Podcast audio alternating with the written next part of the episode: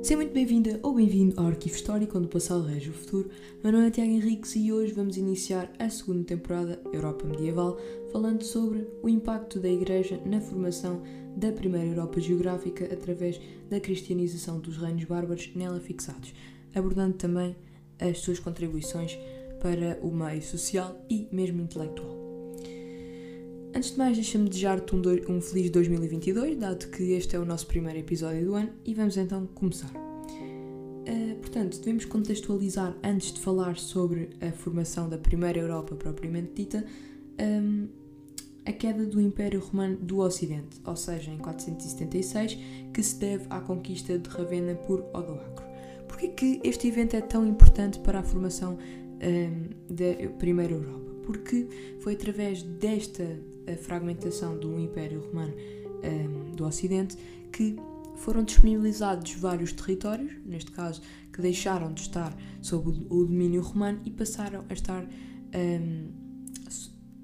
digamos que, dominados por diferentes povos bárbaros que se foram fixando ao longo do território.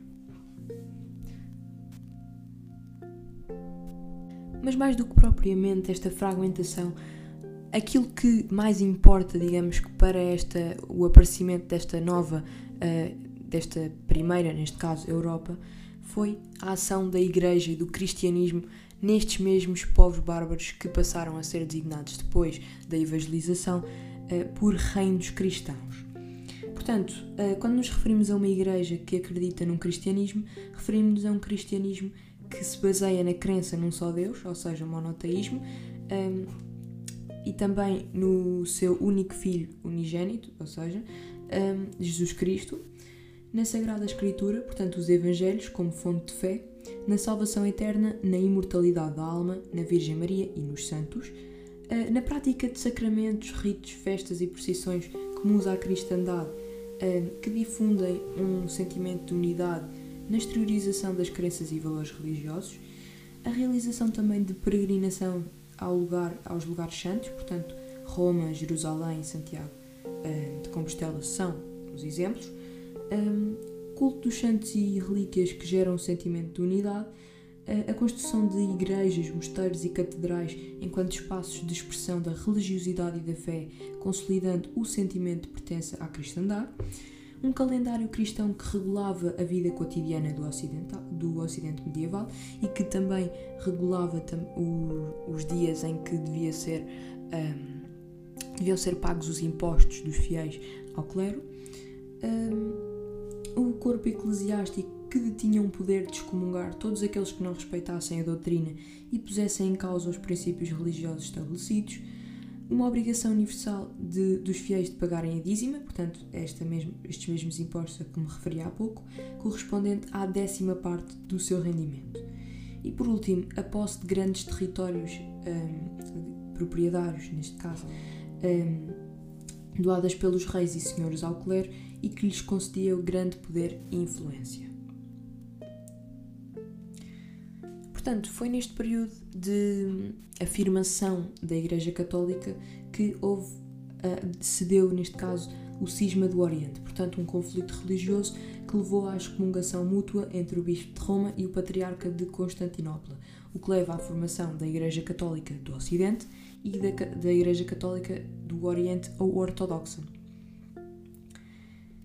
É importante falarmos também sobre. Uh, já que estamos a falar sobre a afirmação da Igreja, sobre a afirmação também do domínio papal. Como devem saber, o Papa é a, entidade máxima da, da Igreja e, como tal, devemos falar sobre de que forma é que é, esta autoridade se foi afirmando na sociedade. Portanto, foi através do poder temporal, ou seja, o poder um, dos monarcas, que, através do reconhecimento uh, e coroação dos reis e na publicação das bulas papais, uh, deu, digamos que, bastante poder. Portanto, todos aqueles uh, que queriam ver os seus reinos concedidos como oficiais deveriam então requisitar um, reconhecimento a estes mesmos domínios papais. Na querela das investiduras também, uma disputa entre a nobreza e o clero pelo domínio de, da nomeação de cargos eclesiásticos mais importantes, através da distinção entre funções temporais e espirituais de, dos bispos e abades, portanto, um acordo do século XII. Na rivalidade entre poder espiritual e poder temporal, em que os bispos acabavam por influenciar as decisões do, dos monarcas através da sua pertença nas cortes reais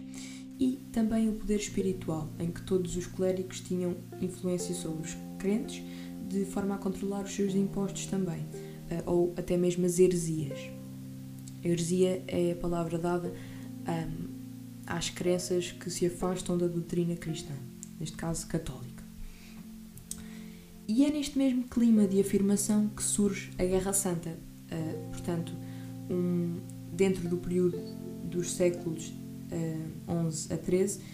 é caracterizado por um conflito entre os cristãos e os muçulmanos, portanto, crentes de uma religião muçulmana uh, islâmica, digamos, um, ehm, que surge na Península Arábica e que um, é caracterizada também pela disputa de alguns territórios, nomeadamente de lugares santos como Jerusalém.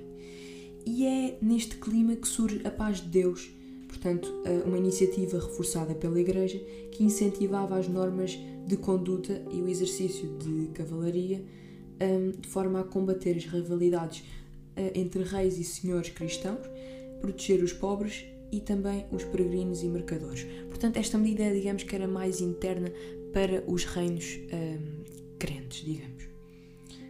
Por outro lado, foram criadas as Cruzadas, portanto, um movimento religioso e militar de cavalariças cristãs mandadas pela Igreja e por alguns reinos cristãos com o objetivo de libertar os lugares santos, eh, bem como também de combater a expansão do islamismo e dos infiéis, ou seja, os crentes de outras religiões diferentes do cristianismo. Estas cruzadas foram importantes na medida em que contribuíram para dirigir uh, o exterior impulso guerreiro da nobreza, conquistar alguns territórios da, da, terra, terra, da Terra Santa e também do norte da Europa, reforçando a influência do cristianismo nas, regi uh, nas regiões cristianizadas e difundi-las em áreas pagãs do norte da Europa e também da Europa Oriental, combater as heresias da Idade Média, portanto, destacando a relevância do poder régio da Igreja Católica Ocidental e favorecendo as trocas económicas e culturais entre povos e também falando agora sobre uh, os contributos sociais da Igreja e intelectuais. Portanto, primeiro os, os sociais. Uh, a Igreja deu um apoio espiritual às populações por intermédio do clero regular e secular. Uh, acabou por dominar a evangelização das cidades por intermédio das ordens mendicantes, portanto, que viviam das esmolas dos fiéis, como é o caso dos franciscanos ou dos dominicanos da assistência aos mais desfavorecidos, marginalizados e doentes nos hospitais, albergarias, gafarias uh, e mercearias, que abrigavam uh, idosos, inválidos, leprosos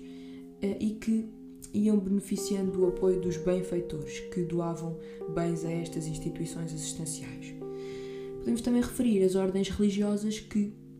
eram responsáveis pela ocupação e exploração de novas terras, no povoamento e divulgação também uh, das novas técnicas agrícolas junto das populações camponesas. Na medida dos contributos intelectuais e culturais da Igreja, uh, é importante falarmos sobre a Igreja como um motor de preservação uh, da cultura clássica, portanto, greco-latina, neste caso, através da língua adotada, portanto, pela Igreja, que foi o latim e que possibilitou essa mesma transmissão de um legado cultural. Um, e também, uh, falando agora na medida, de, digamos, daquilo que foi uh, pioneiro uh, da religião, os mosteiros que asseguravam o desenvolvimento cultural graças às suas bibliotecas, depositários do, desse mesmo legado literário filosófico e cultural clássico, uh, os monges copistas que produziam manuscritos em pergaminho decorados com iluminuras e que acabam por fornecer bastante material ainda utilizado nos dias de hoje, um,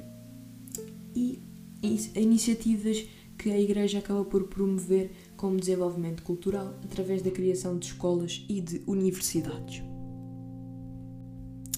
Algumas curiosidades. Uh, o islamismo foi a última religião dentre as três monoteístas do Médio Oriente, portanto, uh, falando sobre uh, o judaísmo e o cristianismo também, e indiretamente através do movimento das cruzadas que se formou, portanto, como esta forma de combater o islamismo, foi através destas mesmas cruzadas que